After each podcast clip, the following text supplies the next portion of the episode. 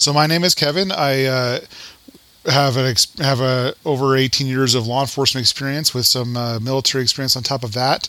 I recently left the law enforcement profession um, and went full time into a what they call a school protection officer in uh, Southwest Missouri, and that position is armed plainclothes, uh, non-commissioned officer position, but the purpose, the sole purpose of the position is to work hand in hand with law enforcement to be um, active shooter response, active shooter intervention, uh, prevention, and that includes um, doing crisis intervention, uh, mental health uh, intervention, and threat assessment investigations. Okay, now and you perfectly set me up to talk about all the stuff you're doing now. And now I want to go like that thing, like that old TV show where they're like, where we were, the history of your story of your life. sure. All sure. the way back. Okay, so before you were a cop, were you was the military the first move out of high school? Would you tell me like how you got into the military and how that worked into law enforcement?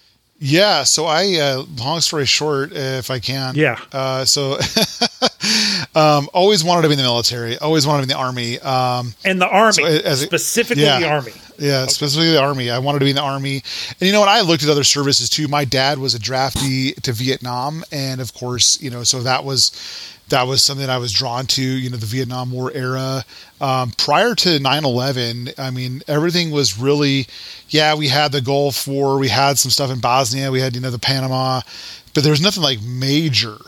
Um, so, you know, I, you know, Vietnam was still a lot of Vietnam vets at the time when I joined the military. In fact, my first sergeant major was a Vietnam vet. And my last first sergeant in the Army Reserves was a Vietnam vet. Um, so there was it was still highly influenced in the U.S. Army at the time, and uh, you know, so there was you know the ups and downs to that, and the the people that were very nervous about that cons you know what occurred during the Vietnam War and continuing, um, and then we had a lengthier war after that. Uh, but nevertheless, I wanted to be in the army. Uh, my whole like as a kid, my dad was not necessarily pro me joining the army, but he also you know were very we were very family like we weren't necessarily, I don't think we were overly patriotic, but we were very much like, hey, this is sometimes things that we have to do in life. Um, and then so I joined the army at 18, right out of high school. So that um, I want to ask about your dad. So your dad, you as you said, he was a draftee. Uh, yeah. He did not. Viet was how did he ever talk to you about exactly what his feelings at the end of the day after the whole thing was over because my dad talked to me about that too my dad did not want to get drafted volunteered to try to avoid certain sure. he wanted to get into language yeah. school and they said he couldn't and they kicked him out into the cbs or whatever but anyway went through a lot of stuff did your dad have a strong opinion about the army and the armed forces and vietnam in particular that he imparted upon you or is he more yeah so he um when I was younger, he didn't really talk about it a whole lot. Yeah. You know, he was he was an alcoholic, at, you know, a, a sober alcoholic. My dad so too.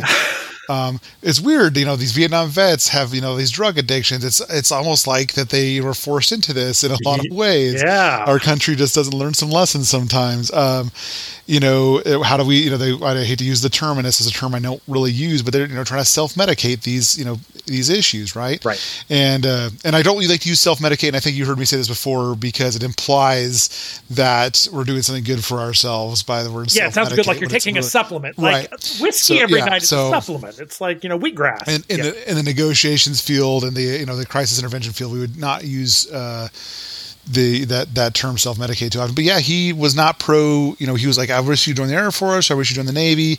You know, he walked up and down a lot of a lot of hills, and you know, uh, he was along the DMZ. Um, he took part in some operations. I don't even think he really knew what they were until.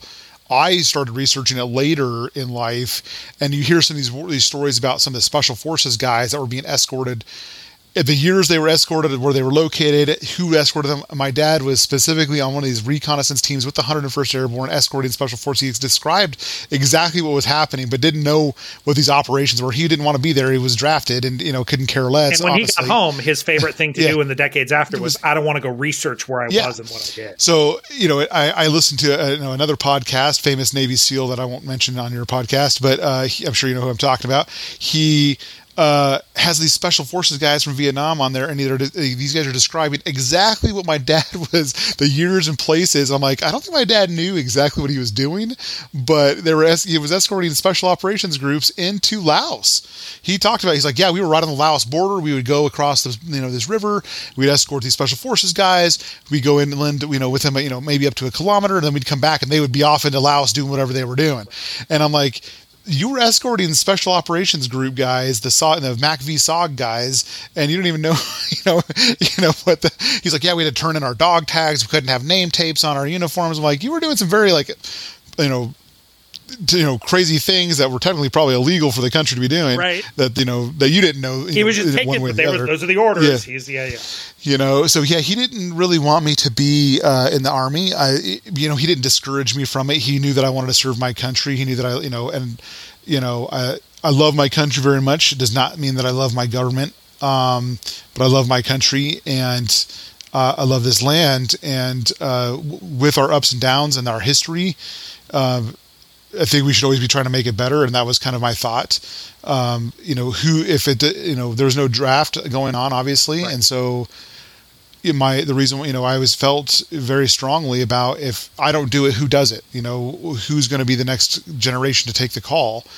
Um, and the you know plus it seemed exciting it wasn't your everyday job. Um, so i joined i uh, went to infantry school. And did you do it straight and, out? Uh, graduated high school went in? I actually joined before i was out of high school. My dad signed the paperwork for i was 17 okay. Um, yeah so uh, he obviously knew he was going to talk me out of it. And you know of course there's some great benefits to being in military service too you know. Um, you know I, my college was paid for you know i you know my resume was started getting out. Um, you know a lot of great things that came about um, with my experience. And to this day i mean uh, you know where i work in my specific school that i work there, during veterans day as i mentioned earlier that you know my my district probably leans a little more towards my views than other districts do. And the principal at my school during you know for Veterans Day celebration had me and one other veteran kind of talk in front of the you know all of the students and his you know it's a very patriotic community and wanted to you know talk about hey the, the sacrifices people make um, for our country. And so uh, I mean you're not going to get that in every school. You certainly wouldn't get that in my my my kids previous schools for sure in Colorado. So you know it was it's a very supportive of military. So you get to talk about you know uh, you're always connected with every veteran you know uh, from from here on out for the rest of your life. I, I still talk to two army buddies to this day. Yeah. We were in the army together, and we you know you know it, things that sucked at the time are just funny to talk about now. you know, and I I was telling a story the other day, and. Um, we talked about you know and i'm la- you know of course now I'm i work in a school right? When you're working military and law enforcement you know you can tell these jokes about life and death and it's funny. Right. like ha ha ha this time i almost died. Uh, this time this time i saw something die you know like you know you're you're you know that's that's how that's again how people cope especially in those fields. But you know uh, i was telling the story about how i had a parachute failure and uh, and uh, I eventually fixed the failure, but I landed so hard and you know caused got seriously injured. And I'm like laughing about this. Everybody's kind of staring at me, and I'm like looking in the crowd. I'm like I didn't know my audience very well now that I work in this school, and, and I'm thinking to myself, uh, I'm like you guys just don't think this is funny, but this is looking back now, it's funny. Right. You know, you know, uh, you know, I almost lost my helmet in the process, and instead of fixing my helmet, for, instead of fixing my parachute first, I fixed my helmet first. Why? because the army instructors told me if you lose that helmet, you owe the army Hundred dollars. I was a brand new private. Do you think I had five hundred dollars? No, I'm fixing that helmet first. Uh, I'd rather die than lose the helmet. So the way the training had panicked you. Whatever the co- the version of the quartermaster for the army, the whole idea had panicked you. Like this is the thing that costs the money. Yeah, so I fixed the helmet, and then I fixed. I'm like, okay, well, I got to fix the parachute, or I'm not gonna, I'm not gonna survive. so I'm fixing the parachute, and I get it, I get it fixed enough to where it slows me down enough to where I definitely survive, obviously, because I'm here. But uh, you know, it was a, a, tragic, you know, imprint into the ground. You know that I get there, and I'm just laying there moaning, oh my god, uh, and this instructor is on. This is my third jump, in fact. This instructor is on the air, drop zone with this megaphone get up, get up, you know, and I'm thinking to myself, I'm dying. You know, so, he did not realize the extent of your injuries at that time, and he was blaring at you on the thing you know, he uh, even if he did, it's the military. They're like, yeah, we don't care. Just get up, like you know, go be injured somewhere else. you know, don't be injured on my watch.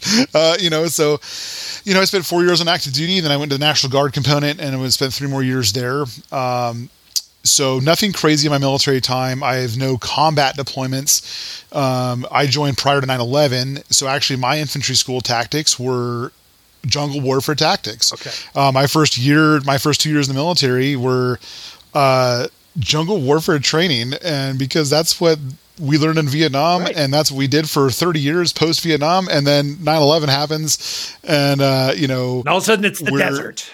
Yeah, yeah, we're like, oh yeah, this is really, really kind of unprepared for this type thing, right? right. So, uh, you know, that's the, I don't I don't learn desert warfare. And you know, the unit that I was in was in the station in Washington D.C. and we were doing infantry support for uh, DC operations as well as honor guard, and um, got to learn a lot, learn a lot of cool stuff there. Had a very unique military experience, but I learned a lot of really cool stuff. The uniqueness of it was being where I was, but also the connections that were made with you know.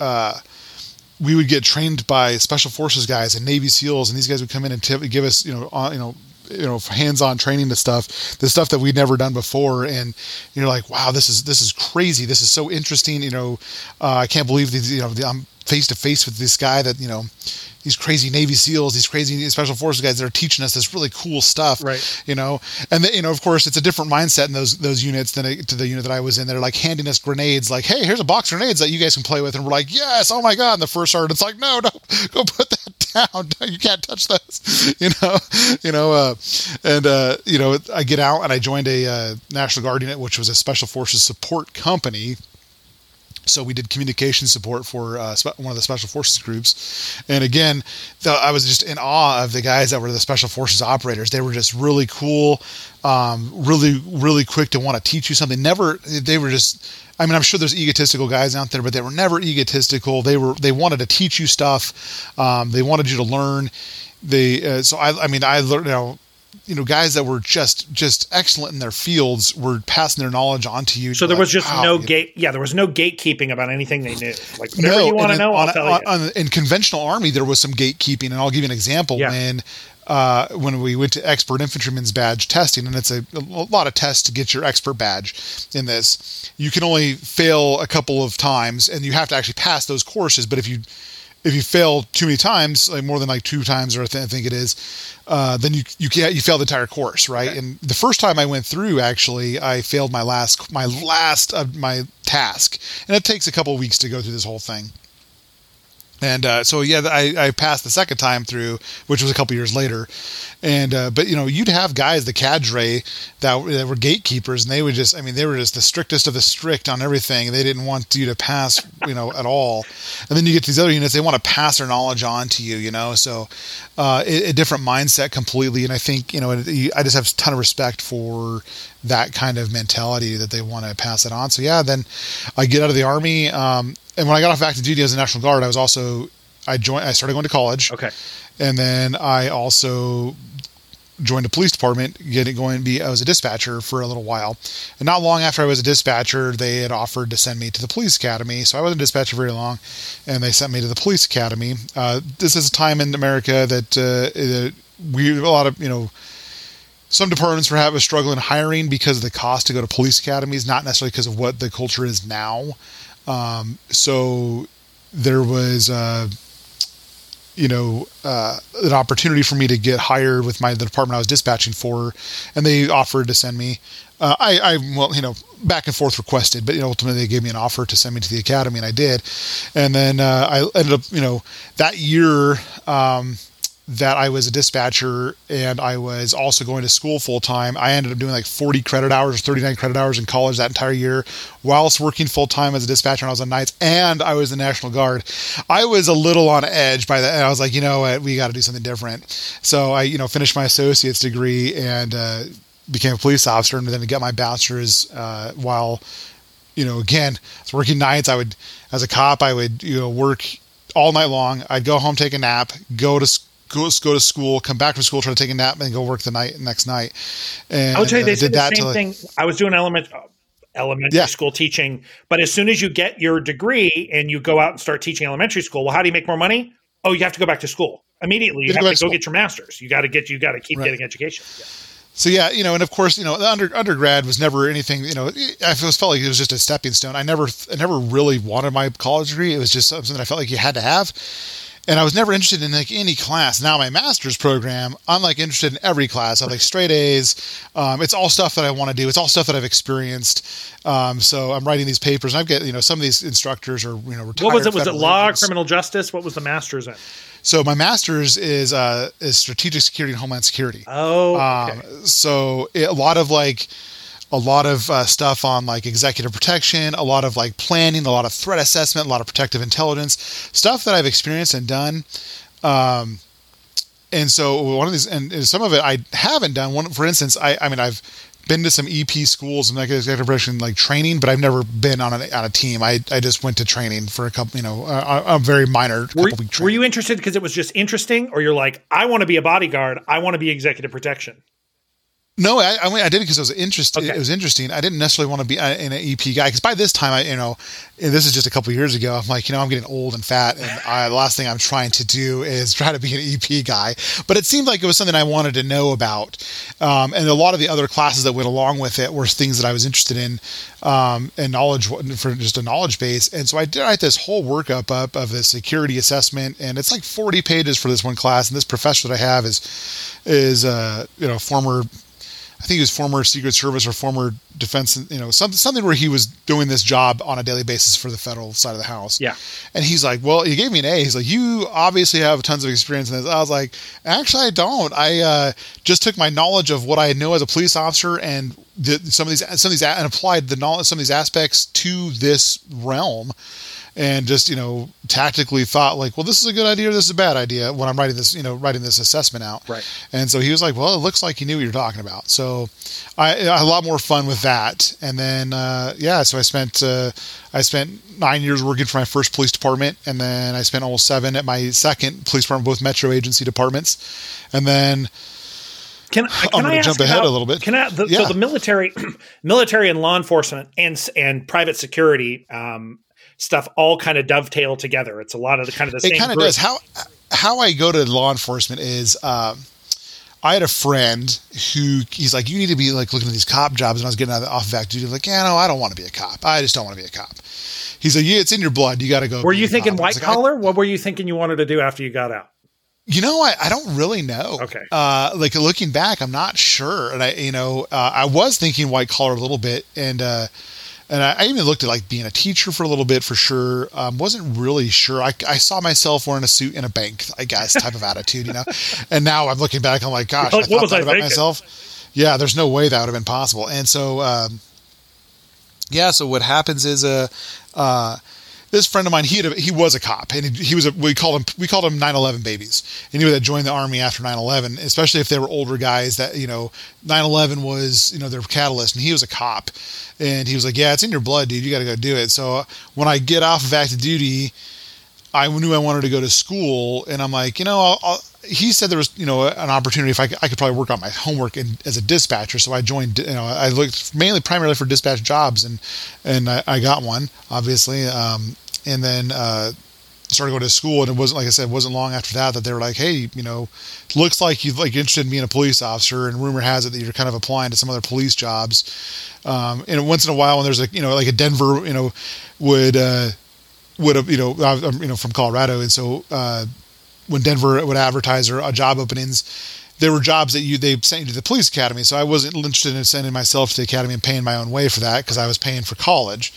And uh, so when those jobs would pop up, I would apply for them. And so this department was like, well, you know, hey, if you know you are applying to those jobs, you know, we have five openings the, right now, and we can't get them filled.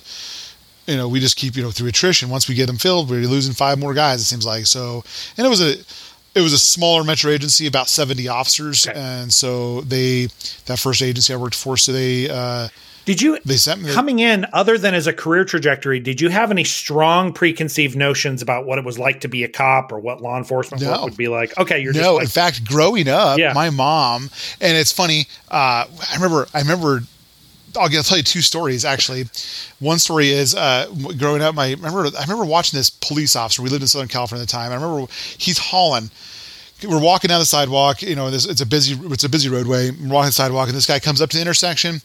Uh, no other cars in the roadway. And I never, I never forget. He turns on his lights, burns the intersection, turns off his lights, takes off again. And my mom was like, you know, her first thought, like most citizens probably do, is, oh, police are just corrupt, basically. And of course, like, you know, I can, I can tell you this as a police officer. If there's nowhere for me to be, I've got to be there for 10 or 12 hours. I'm not in a hurry to get to the other side of the city for no reason. I'm going to be there anyway. Right. So there's no reason for me to run a red light. You know, I'm not going to lunch quickly. Uh, you know, so but she her family's all from New York and you know all that 60s and 70s you know that all that New York comes from were like hundreds of police officers were arrested during all that drug stuff back then in the early 80s um, so that was her kind of experience with that but I had no, no notions otherwise about law enforcement um, that I didn't really have any notion. I would say that uh, also in the same jurisdiction that I lived in me you know the thing, you know, we we had we had a neighbor who was a police officer for uh, for a city, and then down the street, and he was he was kind of a younger guy, very intense, you know.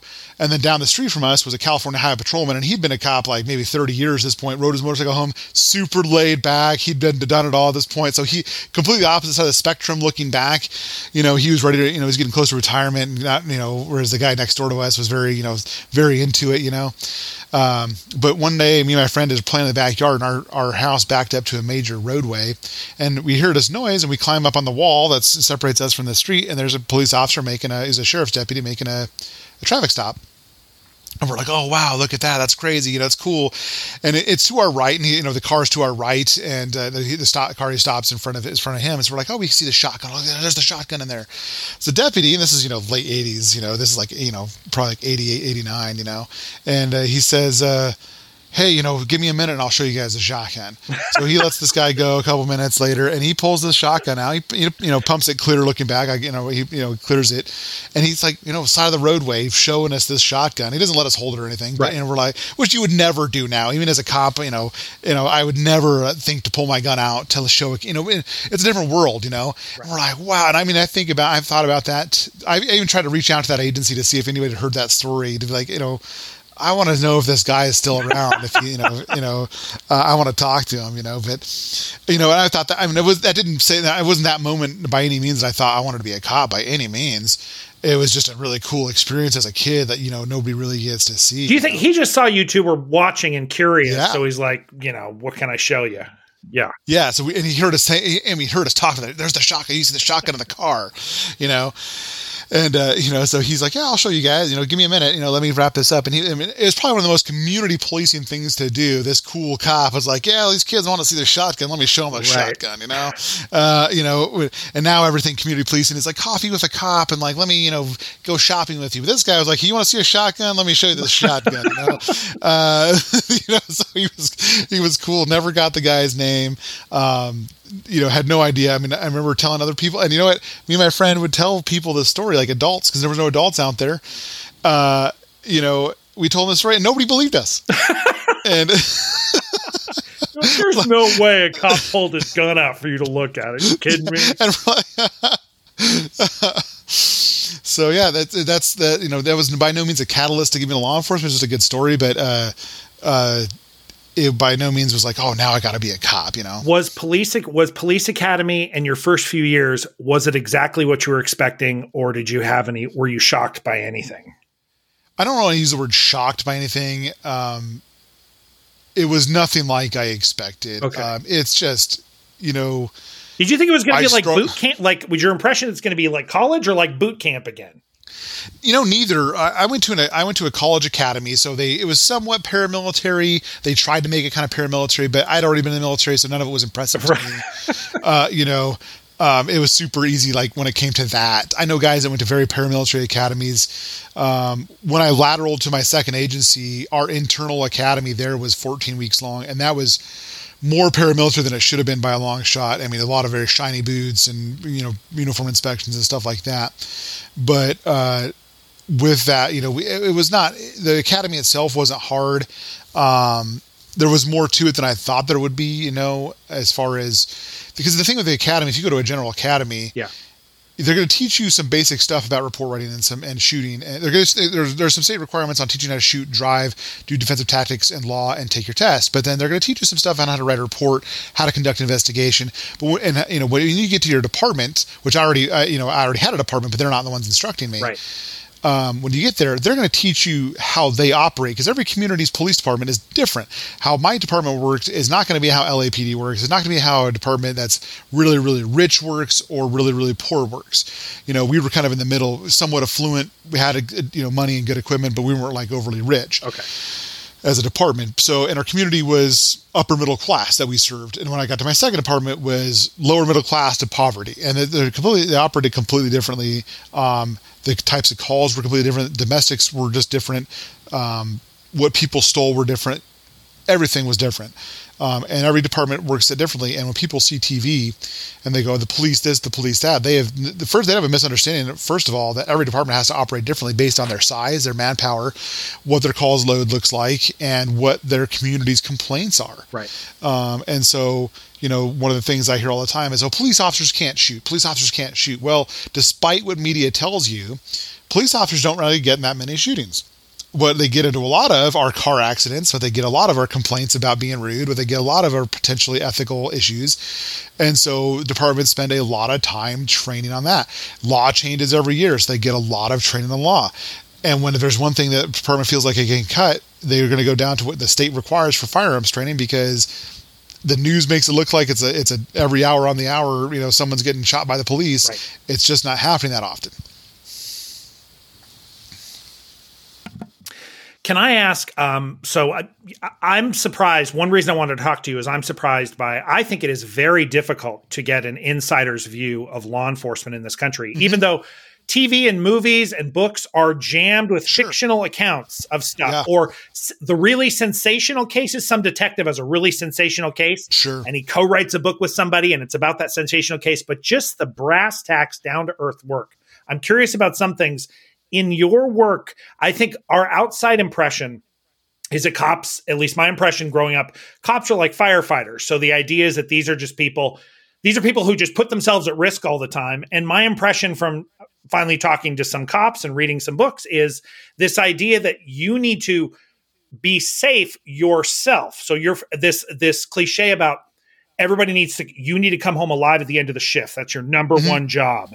Uh, right. And so we're safety. And I from my understanding from a couple books I read, there was a time when the job was more unsafe than it is now for cops, and they brought fatalities and injuries down by focusing on that. Your job is to stay healthy and alive during your shift and come home to your family. What was your impression about going through the police academy and your first job? What were your the values that you were supposed to be focusing on every day? So every department, especially, and, I, am going to kind of broad broad brush this, okay. but I, I for, so I work for three departments total. Okay. And I, will get to really quickly. I, I my last department because of what law enforcement is, I was burned out and I ended up taking a job at a small airport as a police officer. Um, I was injured in Colorado and I had family here in Southwest Missouri. Uh, I ended up working for a great organization at the airport, uh, great supervisor, supervisor. Um, I won't mention his name, but uh, you know, and, he, and, I'm not telling him about this by any means, but you know, he gave me a lot of leeway to kind of run things how I wanted to run them, and gave me, you know, brought he loved my expertise or what he called my expertise, and I, I was treated very well. Okay, and I was treated like an expert, you know. So I, it was a different aspect completely. But to jump back to your question on, you know, the safety thing, yeah, there was a time in this country that policing was a lot less safe, and and I'll give you an even example. This is different cultural from different departments, right? So my first department, uh, our culture there was if there's a call waiting on the screen, there will the citizen will not wait you will go to that call. And it doesn't matter how unsafe it is for you to be by yourself. You will go to that call. The citizen made a call. And that means putting yourself at risk. Um, so, you, domestic violence incidents are some of the highest risk incidents for law enforcement officers in this country. Law enforcement officers get killed on traffic stops, and in domestic violence incidents, the most. Um, domestic violence incidents are very high strung uh, emotional incidents. And was it the biggest uh, problem uh, going alone and having that be the policy? If we're busy and there's no backup, then you go, you respond. You know, when you're young, I don't think you notice that much. You're like, oh yeah, screw it. You know, I mean, hey, you know, you're that's part of the job. It's right. part of the, you know, you're it's dangerous. You know, so and you kind of, and in some cases, I would say this: you don't realize how dangerous it was till later. Um, oh, so when like, you're oh, kind yeah, of coming I, down and running yeah. all the things through your head, and you're like, oh. So, um, you know, and uh, in my career, you know, I've been to active shooter events. You know, you kind of don't, you know, realize the how high strung you were during that event until later. You know, these domestic violence incidents, you don't realize how strong, high strung you were. These pursuits that you were in, you don't, you know, kind of at the time, you know, you're not really paying attention to how dangerous it is. I think, um, and it's important to kind of think that way because it is a dangerous, it's an inherently dangerous job. Now, when I say that, doesn't mean you can't be safe. Now, safety is, you know, a lot of departments will have. So I, my first department, like I said, was, hey, everybody, you go to this call. Yeah. Now we know that officers get killed in the line of duty all the time when they're by themselves. And there's a lengthy story that uh, I was almost killed uh, by two guys. Uh, I don't really want to get into detail on, sure. but um, they, I was by myself and I should have waited. Um, there were two cartel guys trying to kill a third cartel guy. Um, the story behind it was that they came up with this cockamamie story about a, a bad, you know, bad car, bad private car sale, you know, and the community I worked in was like, wow, cartel members are down here. This is really weird. It's not, you know, that's not what we experienced. Um, the, uh, um, the second apartment I went to was does not matter what's happening. You will wait for a backup car and you will go together. So if people are dying, you will wait. And the, the, the chief of, of patrol, the division chief over patrol, his stat, his stance was, I will not lose an officer. Okay. And I had a lot of respect for that. And some people, I think, in this community, in the, in the society, can't grasp that. And I would say this to them: Nobody told you to get into the crappy situation that you're in. Now, the police will come and help you, but I will be safe along the way. Um, we there's a saying in law enforcement that we would say is the only true victims are kids because they didn't choose to be there. Yeah. Uh, right. And that, I mean, I could say the same thing a lot of times about the very elderly, but a lot of times, and as much as you know, these victims don't want to be victims and didn't maybe didn't expect to be victims, they made some decisions along the way to put themselves in those positions. Um, especially those domestic violence incidents where it's a cycle where it continues over and over and over again. And I can tell you, we would go to the same houses over and over and over again. And then you get complacent, and that's the time that officers get killed. But, you know, but the, the cultural difference in the two departments was one department was very afraid of its its clientele, its public, to say, "Oh my God, you you your call for service time. It took you so long on your average minutes to get to a call." The second department was like, "Yeah, we don't care. We're not going to lose an officer. We're not going to an officer hurt." And you know, people have no idea. On top of losing an officer, what it does to a department, it actually destroys a department. Uh, depending on the, you know, if an officer dies based on some policies. Um, there's a department in Colorado that an officer was killed on line of duty by another police officer, and I'll let you look it up. But that department, and this was in 2012, that department is in turmoil to this day. Um, there are problems in that department, and it was you know based on policies, on leadership, and the citizenry pays for that because now police officers aren't going to be as functional as they were, plus the co- the financial cost of replacing officers, the financial cost of paying lawsuits, the financial cost of paying insurance policies, and so on and so forth. Can I ask about you mentioned uh, so the the first metro? Hey, a citizen calls. There's a call. You have to go. Every single call you get, well, obviously not every single, but there's a problem. And then if you start mm-hmm. seeing, you see the, I get to walk around the world and get the full sampling of humanity. Police officers don't get the full sampling of humanity during their workday. They get the full sampling of people who are calling the cops, which means there's a problem yeah. at every situation. How do you there is. how do you process that thing you said is legitimate where you're like you could see people making bad decisions and how that leads to what happened here. Right. But you as a cop do not control their thinking and you're not going to help them there. So like you're talking about coming back to places again and again and like you can't fix their thinking. How you do you keep from point, getting cynical? You don't. Okay.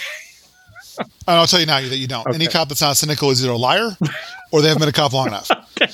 uh, um, because one thing that the cynicism does is it, it, it, first of all you're jaded but the second thing is it helps keep your brain at, you know functional because if you go into every situation like everybody's this just victim and and everybody you know you know is just this 100% one guy did this nobody else is at fault and nobody else you know you know, it's just black and white. And you go in every situation like that, you're going to burn yourself out. Your brain's going to break pretty quick. um, when you start realizing, you know, the same repeat offenders, the same customers over and over and over again, quote, customers in quotation marks, right. uh, you know, over and over and over again. And you can, I mean, you, there were times I'd come on scene and, you know, by people by first name, you know, like, what is it now, John? Like, what is the deal? like, you're taking up our time. We have a screen full of calls pending. We're trying to get to these other calls. What do you want now? Right. Um, we had, you know, and, and, every you have to investigate these calls. You can't not investigate them because the one time you don't and something bad happens, it's it's going to be your it's going to be your butt on the line for that. And I'll give you an example. Is yeah. you know, uh, we had in my first jurisdiction, we had, and this is a good, a good good opportunity to work with your public too, and that is we had a a child in this our jurisdiction. She was she had a learning disability, and she was about ten or eleven years old and she lived with mom. And her dad lived actually, surprisingly, in my second jurisdiction, which was in another county. Weird. Okay. Uh, you know, but I, you know, it, just happens to be coincidence yeah. on that. I had no no influence one way or the other. Well, this guy would call all the time to report child abuse on on mom, try to get her in trouble to the point that we would do welfare checks on the daily. Uh, uh, and every single time we're doing these, because a kid is involved and there's an allegation of child abuse, we're taking a report on this, writing paperwork on this. And it's it's time consuming and frustrating when there's nothing there. And so we would go there, and it got to the point with this family that they knew me by first name. They uh, they wouldn't even they wouldn't even let me. They would let me walk through their house unescorted. It got to the point that they they were so irritated with it. They would open the door. Hey, Kevin, how's it going? You know where her room's at. Go ahead and go talk to her. You know, they had nothing to worry about. They weren't concerned whatsoever. They knew that I had to just put eyes on her and make sure she was okay, so I could put it in my report. They're like, hey, see you next time he calls. You know, type thing. Well, it ended up blowing up a little bit. Um, and in fact, what's happened? What there was another officer who was known she was known to be kind of a, a crapster if you will. Uh, and i remember she actually took that welfare check one time and my supervisor called me and said hey that officer's heading down to that house right now she's going to burn all your rapport that you've built. Go down there right now and go get it you know before she before she pisses them off. And now we had to start from scratch to deal with them. So i did you know and of course you know i was i was able to make sure everything was good. But the dad got so frustrated that we would do nothing because nothing was happening that he would call and make child abuse complaints with his local in his local county, which all they would do is call our county right. for child human human services and send it over, and we would do the same thing, do another welfare check.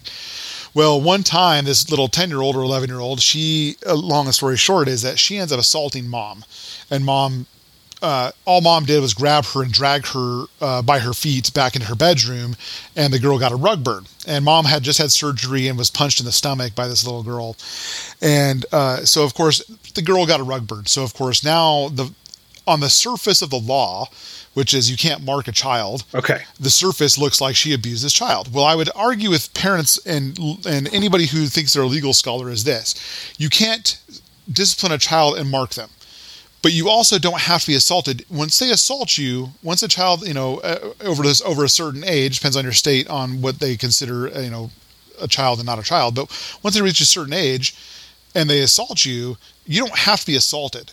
And if in, in your defense, you end up getting, you know, putting a mark on that child. It's no longer a child abuse situation. It's now you were defending yourself. So this, so ultimately, I get in this, you know, I, you know, did all everything that I was supposed to do. I did my investigation, and I even called our detectives and called my supervisors. Said, hey, just want to put a second set of eyes on this to make sure that we're doing the right thing. Right. Everybody had the same agreement as me: is that hey, you know, the mom did nothing wrong. This guy was getting nowhere, so he's, you know, he calls his local human services, and she calls, you know, the human services lady from this other county calls me and says, "Hey, you know, I'm, you got to go down there and make an arrest on this mom." And I said, "No, it's not going to happen." She's like, "Oh, I'm telling you, you have to make an arrest." I said, "Well, I'm telling you, there's only one of us that can make an arrest, and it ain't you." You know, so that's how you build cynicism because these government agencies don't work together. First of all, that same jurisdiction that I worked in, what they would do for child abuse investigations is somebody would make a complaint to human services because they didn't want to call the police directly. And they, they would that, organization would fax over a sheet to your department and say, "Hey, this is the who lives there. This is what the allegation is." But what they would notoriously do is fax over the sheet at 4:59 p.m. So by the time you, as the officer on the street, is getting the sheet, you have more questions like, "Hey, what's what's? I need more to this story." Right. So before I go over to this house and start investigating this, I'd like to you know find out what else they know because you know it'd be a short synopsis on these sheets, and then of course they're gone for the day. After five, yeah. when you call back, you can't get a hold of anybody, and they would do that on purpose every day.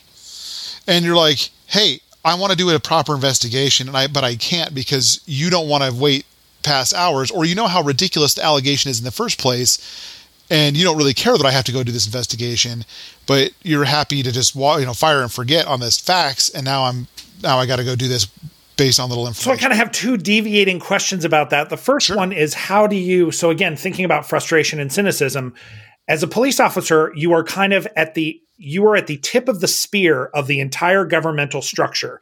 You are the man or woman with the gun who has to enforce the law. Um, mm-hmm.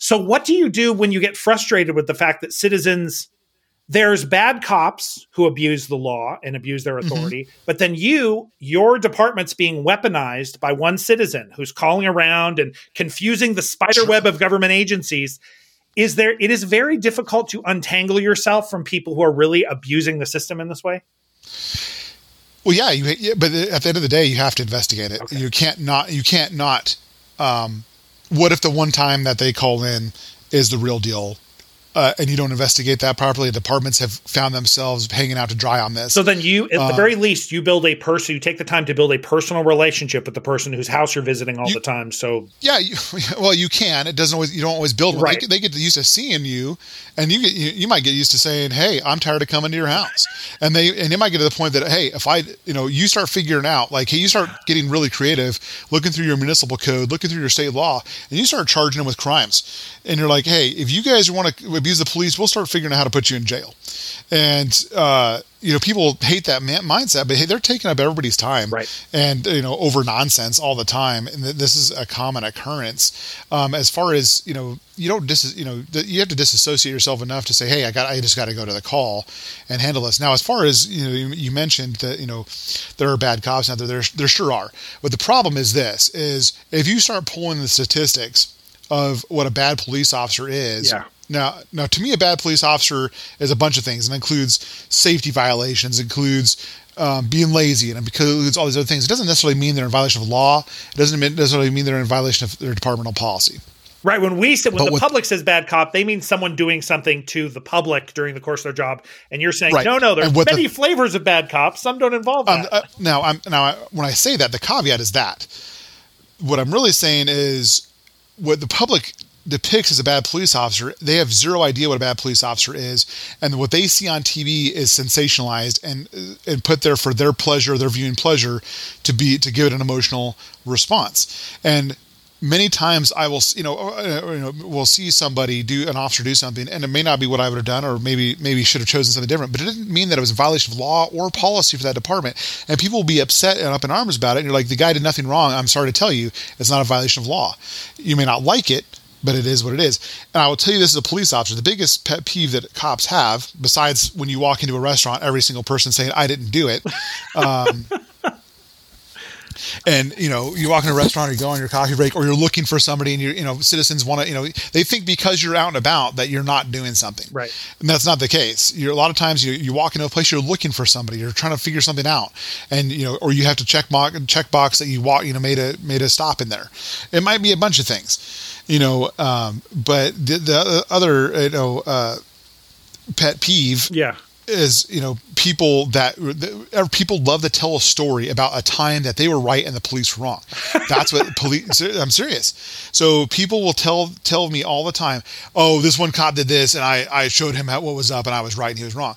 That doesn't necessarily mean the case. He probably just was done arguing for the day and was like, "I'm not going to give you a ticket. Just go away." And then that story from that is somehow evolved into, "Oh, I was right and he was wrong." If he was wrong, he violated your rights by stopping you, right? Right. Because you have to have reasonable suspicion. The news likes to use the word probable cause, but you have a reasonable suspicion to contact a vehicle um, that's in motion. So um, it's a lower standard, and people again don't understand that. Um, you hear all this all the time. Well, they didn't have probable cause, and I, people would say, "You don't have probable cause," and I would say, "You're absolutely right. I don't. I have reasonable suspicion, which is lower standard, and you're not free to go." You know, and they would it would just piss people off. And I'm like, you feel free to sue me, but I there's case law that supports what I'm doing. And if you know, and as a police officer, if you know the law, if you know the case law, you'll be fine. Um, there's just so much of it, and it changes all the time.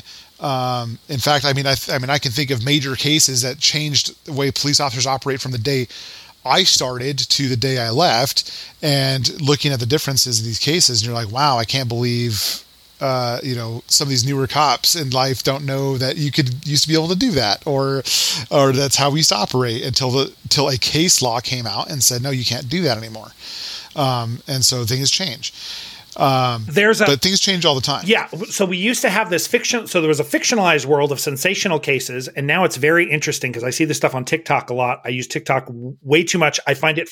I find Same. it super aggravating and highly fascinating because I feel like it's a window into how people are thinking. And mm-hmm. if you watch a video about a traffic stop a little too long, it'll deliver another traffic stop. And before you know it, you spend your entire feed looking at oh, yeah. First Amendment defenders with cameras, annoying oh, security oh, officers and cops, and people and the Lulus who think that they're there's something the Constitution isn't binding and they're they're not in active commerce, oh, so I don't need oh, a license. Oh, those are those are sovereign citizens. Sovereign citizens. Follow, Thank you. Yes, yes, they they like to follow the Articles of Confederation. Yes, Articles. Um, we used to have some in the jurisdiction I worked in, and here's the deal: there are some here now, and I watch these videos, and this is an example of cops not knowing the law, yeah. or afraid to or afraid to enforce it. One of the two. And that's, I see these guys in violation of the law or their municipal code or county code. But because the officers won't enforce it, all that does is let them go further and further and they think because it's not being enforced that they can do what they're doing. Instead of turning around and going like nope you're in violation of the law you're under arrest and and putting a stop to it we were having this problem too in my juris, the jurisdiction and we started arresting these guys when they violated the law and we had probable cause. Yeah. we didn't you know uh, we didn't go seeking it necessarily but when they we had probable cause developed and we the, to make an arrest and there was a violation of law we would arrest them. And we were known that we would do so um, departments started taking this other stance on this because they're just afraid of lawsuits. Because these guys will lawsuit, they'll, they'll, they'll, no matter how frivolous it is, they will drop a lawsuit, and that's their whole goal is to get a lawsuit.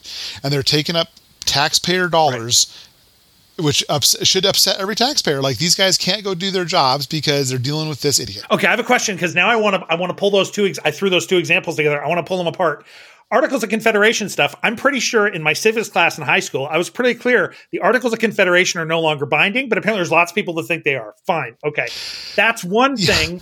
The other thing, the first, um, did you run into any of these First Amendment uh, camera walkers who are basically walking mm-hmm. around and they make people nervous and then the cops have to use, some of them don't do it, de-escalation to try to be like well this person's legally allowed to do this very annoying behavior of filming everyone around so, them. Did you ever run into so that? yeah so yeah, so there okay. is, you know, you're uh, uh, so we have these these guys in our jurisdiction, and I would tell you we would do impairment driving checkpoints, DUI checkpoints. Okay. Despite what you feel about them, or if people don't like them, too bad.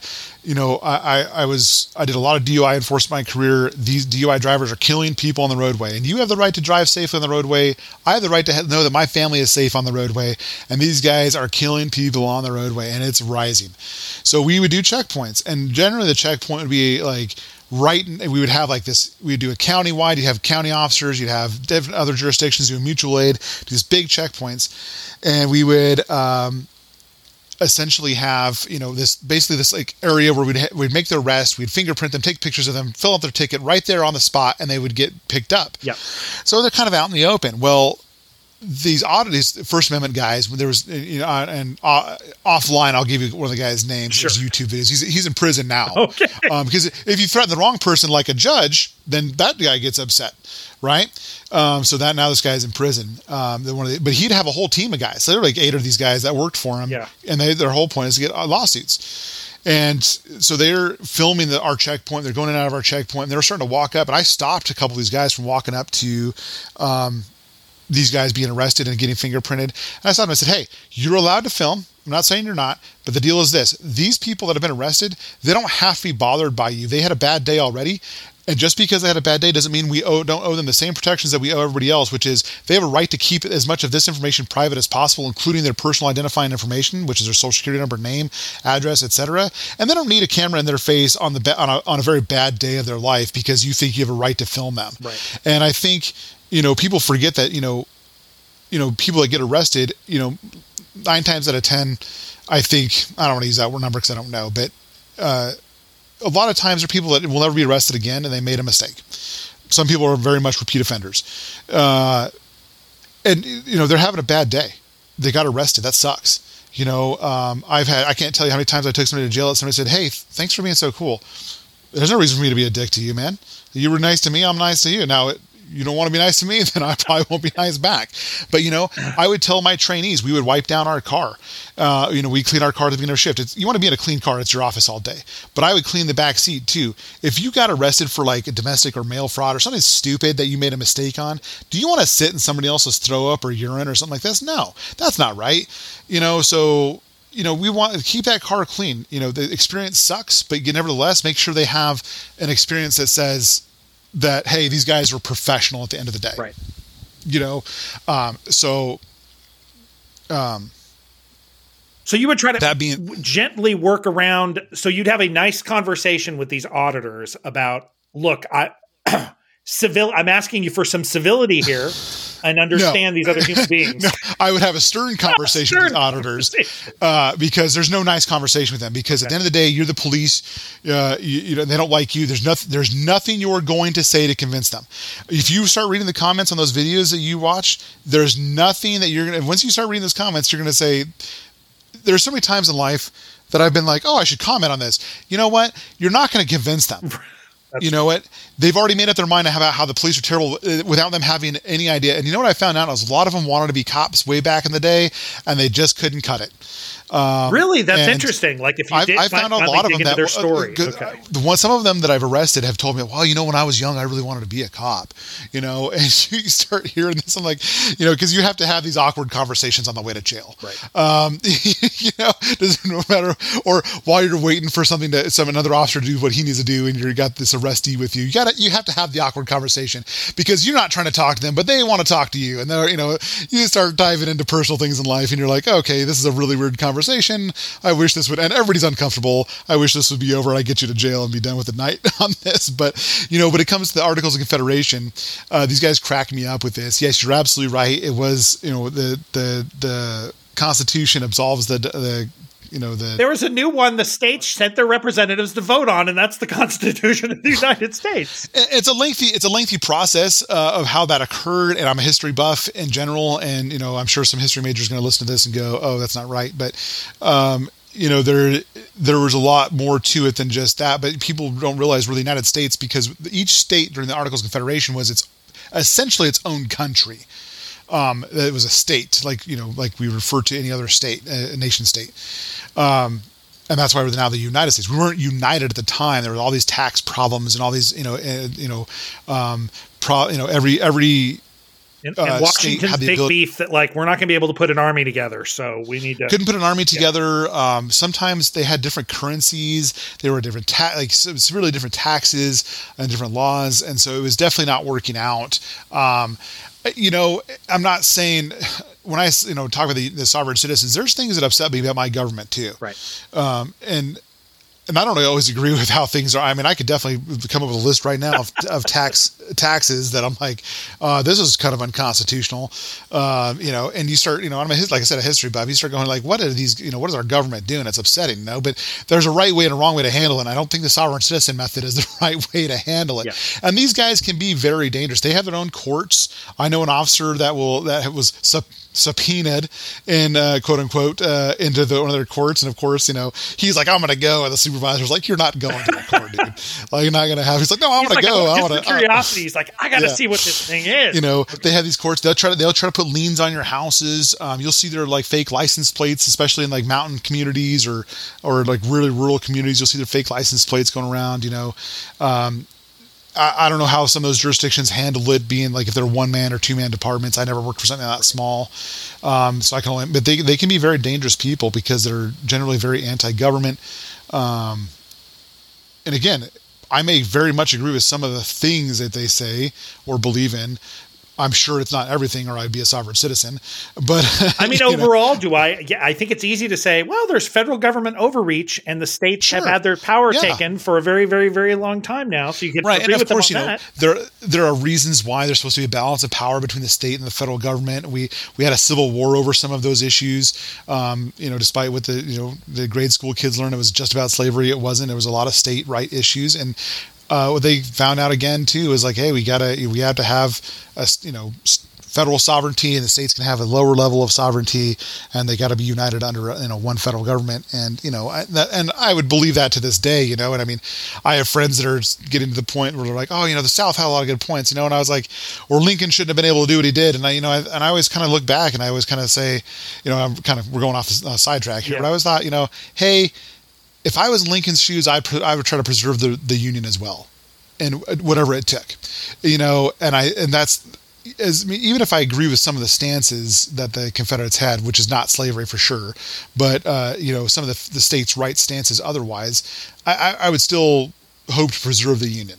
And there are practical elements again that the Articles of Confederation didn't deal with. There are practical elements for the weakness of individual states fighting amongst themselves, because any one of those states, again, you're also at risk in the international world of other countries, larger countries, these individual states, can you put an army together? Can you defend yourself against invaders? Right, right, Maybe right. you can't. Uh, okay, my last question. I'm curious about because you, I mean, you really dig your job now, which is working in the working in the school system outside of mm-hmm. specific law enforcement. What is it about? What burned you out that moved you to the airport and then into um, work in school resource stuff? Yeah, that's a, it's a multifaceted approach. Um, what burned me out was a lot of things. Um, the constant calls for service, the constant repeat calls for service, the the continue uh, the, the, the, just the toxic leadership the, to, the the command staffs and law enforcement across this country are some of the most toxic people um, in this nation. And when people talk about police reform, I'm like, um, hey, I believe in police reform too. But what you mean by police reform and I mean by police reform are going to be two entirely different things. uh, you know, I, I, mean, I would almost go as far as to maybe even somewhat agree to like the sovereign citizen level and say, yeah, I think there should be less laws. But I think that we should actually enforce some of the important laws. I think we should enforce, and people, you know, I don't think people should get out of prison if they murder somebody. Yeah. Right. I don't think that should be a thing. If you if you abuse a child, I don't think you should get out of prison. I don't think there's reform for you. I think we should enforce those laws to strong to stronger, right? But you know, you get these people that you know. Uh, I mean, I wore too many hats. I what it was a few things that burned me out. Is I wore too many hats. I was a crisis and hostage negotiator. I was a field training officer, which was also like a kind of uh, a pseudo supervisor. I was a firearms instructor. I was on the honor guard. My first department, I built the honor guard from the ground up. Did you ever want to be behind a desk? Because you could just move up the chain, and then you could be part of that leadership you, structure. Yeah. So there's a, there's a, there's your other problem for burnout right there. So yeah, you can just move up the chain. Here's one of the things that happens a lot in law enforcement. Yeah. Is any cop that listens to this is going to be nodding their head yes when I say this you get these guys that are burned out and they want to move up and they want to either promote or you know I had dreams of being a detective and being at some other special used units and I wanted to promote one day yeah. to some higher much higher ranks but I wanted to hit these other spots. I wanted to you know I had dreams of doing these other things. Yeah. But you start getting burned out and then you get a reputation built around you that you know that you're you're mean or you're an a-hole. And that's not the case at all. But it, but the department won't recognize your burn you're you know being burned out. Most departments well there's some good ones out there that will for sure and I've heard about them. Um, I've talked to people with them. But um, you have this issue, you know, these departments, and then these guys can't get promoted, so they're getting more angry and more mad.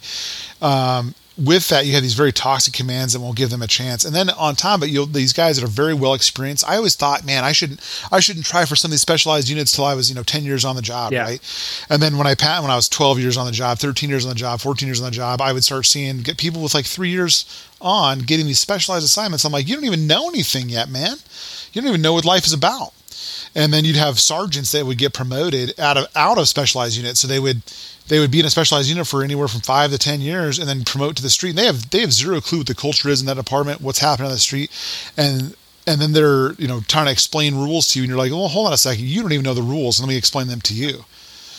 Um, and that's what bitter is. What makes you bitter because you got these guys that are you know cops much less have less much less time on the street than you have um, and they're explaining things to you, and you're like, you don't even, you're not even quoting policy correctly, and you know, you shouldn't be in the position you're in.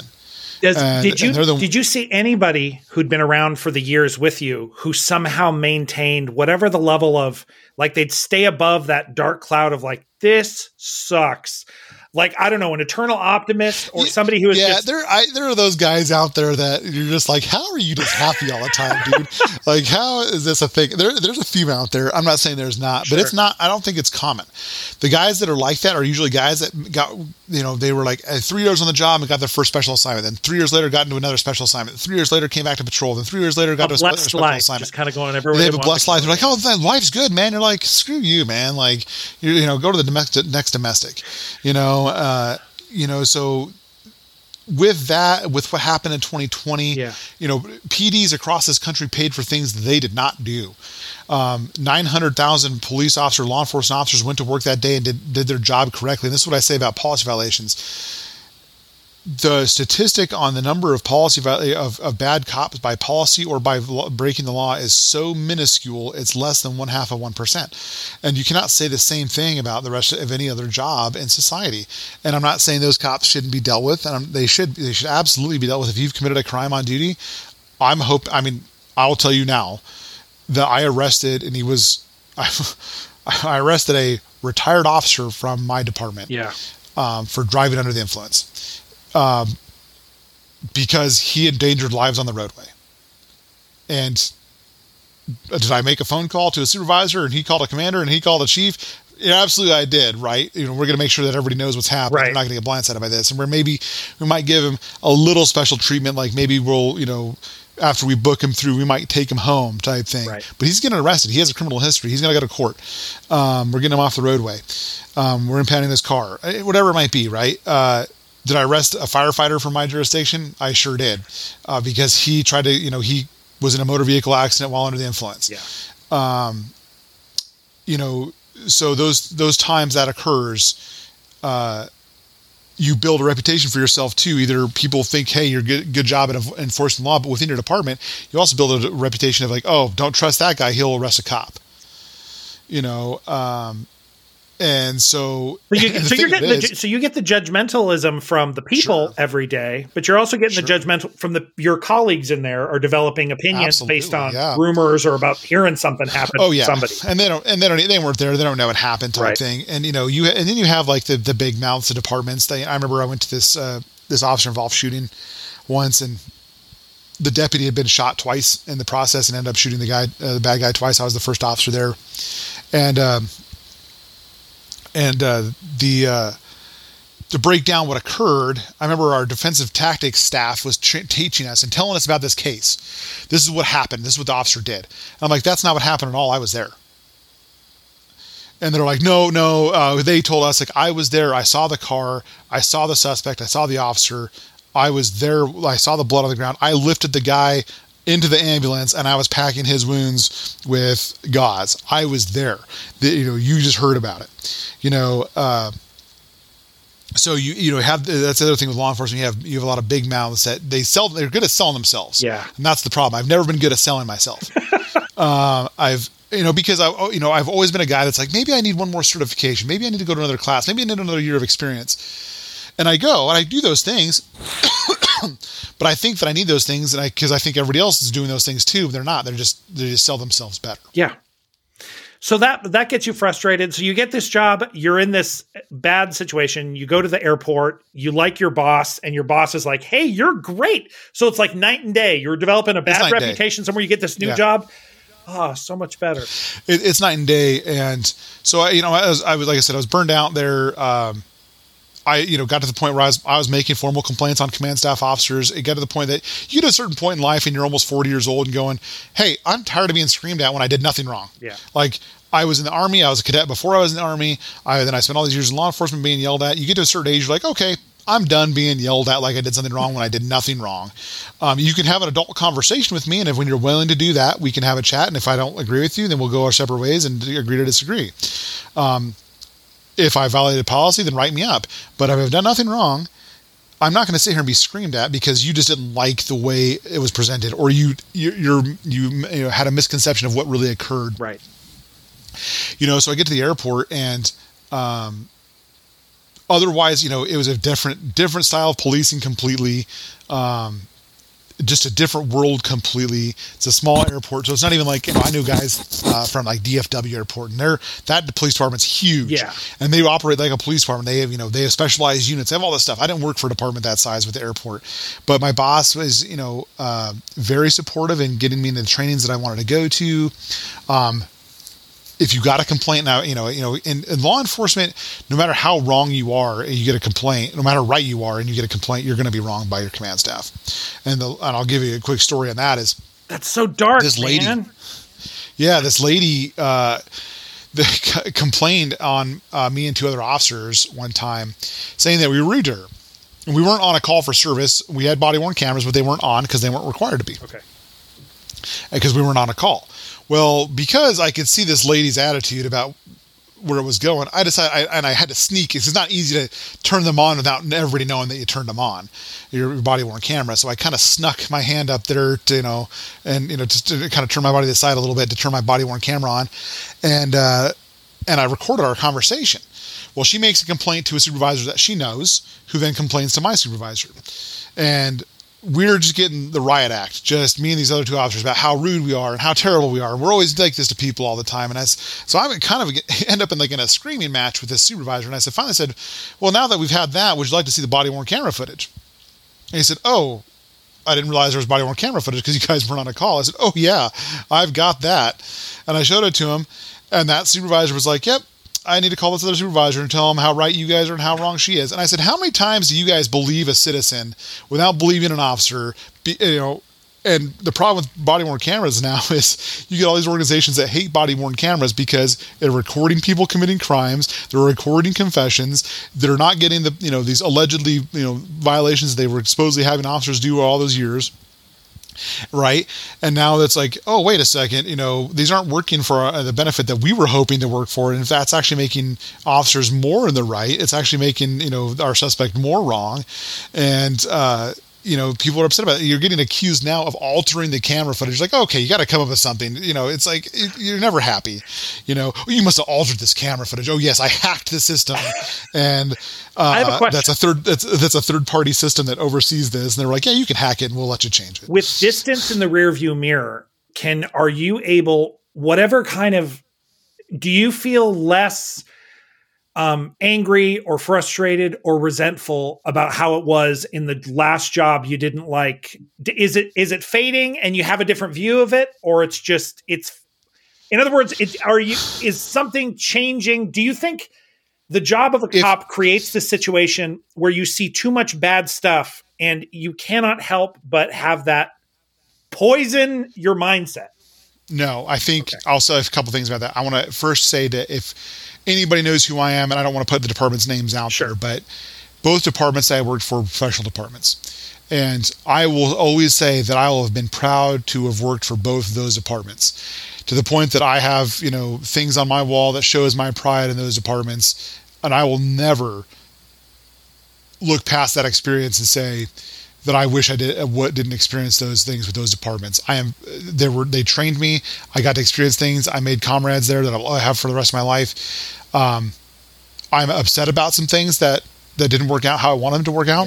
Yeah. Um, you know, uh, it's upsetting to me. Um, but I will always be proud of those departments and what I experienced there. Um, just like the depart just like the public paints a broad brush on police officers i don't want to paint a broad brush on those departments because there are good people there. There are good supervisors there. There are good commanders in those places but the bad ones make it difficult to live. Um, with that departments across this country not just those departments yeah. don't do a very good job of doing mental health checks. They're trying they're trying to figure it out. Some of them are really trying. Yeah. But a lot of them are not and they can't figure it out. And one of the issues is the same comment that I hear out of two comments that I hear all the time about me and about my friends yeah. that have left law enforcement. The first comment I hear all the time, and part of it was I was living in a metro area and I hated living in the metro area. And where I live now is a lot more rural of a community. So it, I like it a lot better. But what I hear all the time is from people is like, I'm a different person that they don't they don't even recognize me as a, as a personality because I'm I'm not the same person. And I would have argued that up until maybe even six or eight months ago. Um, like, oh, I'm the same person I've always been. Yeah. Um, you know, I have the tendency to be stern and I have the tendency to be harsh and coarse. And so people associate that with being an asshole. Yeah. And it's not the same. Um, with that, um, the thing that I hear from my friends a lot that have left law enforcement after about six to 12 months of leaving, the thing that they will have heard over and over and over again from people that didn't even know each other yeah. is I did not know how bad my mental health was until I left. And if these departments don't figure this out, when the the the department the, the people are hiring now that are not the people they should be hiring because they can't get the cream of the crop anymore. Right. They're going to be running into some serious issues down the road. Um, and I I really hope that you know the generation before me wouldn't have said that about my generation. but uh, you know, it was upsetting to me to leave. Yeah. Because I felt like I was handing the reins over to people that I shouldn't hand it over to. And I felt like I was leaving when I shouldn't have left. Did you clean break or did you like try to stay in touch with people and did you just want to know what was going on with the department? Or you're like, I think I'm taking a break now. See you guys later. I clean broke as far as not really caring what was happening in the department. Um, I still stay in touch with several people. Most of those people have left law enforcement because I don't know anybody. So I don't really talk. So the only person that's there left is my brother-in-law. We were best friends. Okay. Um, we met uh, at that department. Uh, we became best friends. He went through, unfortunately, some uh, horrible uh, personal issues with his first wife. Yeah and we became just became ex- excellent friends. I started inviting him over to family events, and then he married my wife's sister. Uh, and this, but we were best friends on the street, and we experienced a lot of horrible things together. So we, you know, besides bonding as friends, we definitely went through the trauma bonding. Yeah. Um, you know, I mean, you know, there's we laugh about a story about me. Uh, you know, I'm literally this guy was shot in the head, and I'm holding his head together while my my brother-in-law has got his gun out and facing the direction where the bad guys are. And you know we look back now and laugh at the situation at some of the things that we said to each other on this call. At the time it was very serious. At the time it was very scary. Right. Um, you know, you don't weren't thinking about that, and then you look back now, like, can you? I can't even believe we did what, we were, what we were thinking. You know, uh, why did we not wait for uh, some other situations unfold before we handled this? Right. Because somebody said my friend had been shot in the head, and we ran to that. Is what we did. Right. Um, uh, you know, that's what we did, and um, you know, you didn't think about, oh, my my safety is in jeopardy right now. We're thinking, oh my gosh, we need to help this guy. And the guy was a gang member. He was a bad person. You know, he he was he you know got into it with another gang member, got shot in the head. He survived. He's alive, as far as I know, alive to this day. I don't know. I don't. I didn't keep in touch with the guy or anything. Right. But you know, but you know, you're not sitting there judging that person uh, when you're doing it. You're you're hoping to make sure that he survives and hopefully that you know all your training comes through that you're able to pull it together other people are relying on you to pull it together um, and that's also part of the mental health struggle is because everybody's relying on you to pull it together because nobody else can. Yeah. Uh, and you have to. Okay. The, you have let me go way over, but I still have a, one last question. Yeah. okay. Uh, you're in Metro. You're not a fan of the, not a big fan of living in the city, all kinds of st- stress in the department, even though there are also wonderful things about the job in the department. Now you're in school, and I would say right now, school active shooter stuff in schools highly charged. And you mentioned before, like, sure. look, all these people, all these people making mistakes and doing things, and like, oh, the only real innocents are the kids. And so now you took a job where your job is to protect the kids from the crime. That seems really. I don't know. That seems maybe it's not as scary as life on the street, but it seems scary. So how do you? When you went into this so and you're working on active thing. shooter stuff, which as far as I'm active concerned, shooters in schools, although active shooters in schools are although popular, are not as popular as people think. It's more likely to occur at a workplace or somewhere else. That being said, the jurisdiction or the district that I work for has decided that, unlike the, the, the, data shows that immediate armed intervention is what stops active shooters. What I mean by immediate armed intervention is somebody with a gun arrived. It doesn't mean it's a police officer. And it doesn't mean they exchanged gunfire. It means that somebody with a gun arrived and is ready to be confrontational with this person. We can see this in citizens in malls that have had guns and, and, and drew down on people that were active shooters. We can see this um, all the time the idea is that in the state that you know in the state of Missouri that teachers can be armed if they go through certain training. It's a it's uh, quite extensive training um, in addition to some other requirements. And then there's continued training. So it's not just handing a teacher a gun. Right. But what my jurisdiction did is, or my district did, is said, we're going to create a unit specifically for this and not have teachers do it. There's going to be a unit that specifically does this in support of and in, co- in cohesion with the school resource officer program. They want both law enforcement and the school protection officers in these schools. And the idea is that they understand that immediate armed intervention is what stops this. They're hoping for intervention prior to that. They're hoping that threat assessments and identifying issues and warning signs will occur and that's part of our job is to make sure that happens. But in the event that and then we also work on hardening security and target hardening. In the event that everything else fails we're there to stop that threat. I have a question. Um, that one thing yeah, about the ahead. fact that there's somebody there with a gun in addition to the active shooter is do you have any guess? So you're like, hey, this is the thing that stops it. Is it changing the plans and the mindset of the active shooter, or is it just the logistics of being able to react faster? In other words, is it does it have an effect? Because when the active shooter knows somebody there has a gun, it changes the plan. Mm-hmm. I'm going to say both to that, okay. right? Um, because we've noticed in a trend in this country that uh, active shooting incidents occur at places where people are not armed, right? So in the most recent manifesto of the person, and I would not use their name because I don't think it's right to use their names, and I wish people would stop using their names. But the person in Nashville um, that killed innocent children, in her own manifesto, stated that she was looking for a target that was weaker than other targets. Now, I didn't quote that correctly, so the next person that listens to this that is upset with me on that, well, I'll admit now that's not a direct quote. Right. However, that's what they're looking for. The other thing is, we also know that time matters, right? So, the first officers that were on scene in um, in my jurisdiction, my last jurisdiction at a, at a shooting at a, at a, retail store, yeah. were there in like 90 to 120 seconds from the shots from the first 911. The shooter had already left in a car. Um, look at the Aurora Theater shooting, very famous shooting, right? It, first 911 occurs like 12:38 a.m. The suspect's in custody at 12:45 a.m. Officers were on scene immediately and took him into custody. Many people still died, so we know that.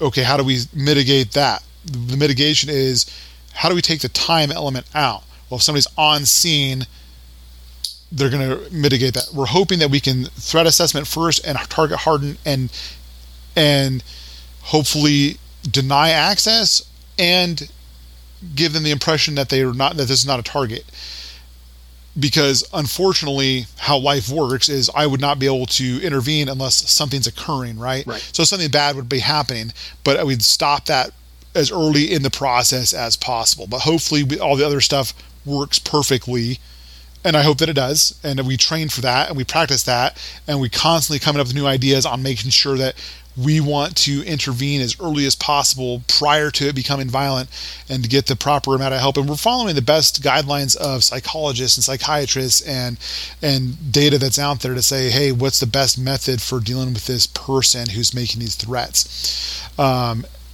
unfortunately you know you know everything is reactive you know uh, in life. So you know hopefully hopefully everything works. I hope it does. I really want it to work um, I hope that the day comes that I never have to do that uh, terrible thing. But if it does, it does.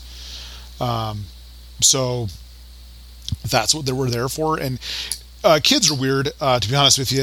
Uh, it's my first environment in a school, so it's like jokes that are funny to me are not funny to to teachers and school administrators. As you mentioned so like, years ago, when you're well, recent when you're given carte blanche to like, let me tell them my veteran stories. Yeah, audience is blank faced. So, well, you know, and of course, this principal, he wants me to tell a story. He wants to tell a veteran story in front of all these students. Sure. And I'm like, what am I going to tell?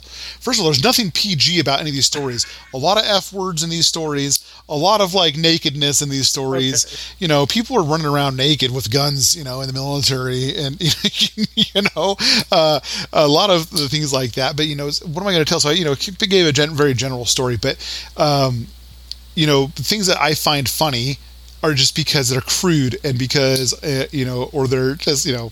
My drill sergeant said the way you make a private remember remember everything is associate everything to sex. They'll remember everything, right? Which you can't do apparently in school. Yeah, they frown uh, right, right. Yeah, it's frowned upon, right? But I always like I call junior high kids little Europeans because they don't know what personal space is. They're like up in my face all the time, like, "Hey, bro, like back in office, like you don't need to be that close to me." And I'm just not used to that, right? Right. I spent 18 years of my life being like, hey, give me personal space. I'm giving you personal space. And now these kids, they just, they're like in your grill. And you're like, dude, you do not have to be this close to me at all. um, so getting used to like that, being around kids, getting used to is, you know, um, being vigilant about things. And of course, I'm, I think I'm kind of a weird guy because a custodian, a custodian propped open an outer door today, in fact, of my building and was like moving something in and out. And I'm like, that's a no go, man. Right. Somebody needs to be with my door at all times. And I'm like, and of course, I'm the asshole about it, right? Because you will not and of course i get you know i quote movies and i quote shows but i you know get kind of asshole about it and i'm like i'm like you're not going to re- you know you're not going to break down the protective posture of my school because you want to make your life easier. That's not going to happen. Right. You know so you get somebody from your staff to watch this door and close it you know you know and so but my job is to keep those kids safe and i take it seriously. Um so that's part of the you know the prevention of everything happening is if we can keep whatever bad guy out then we never have to worry about the inside portion.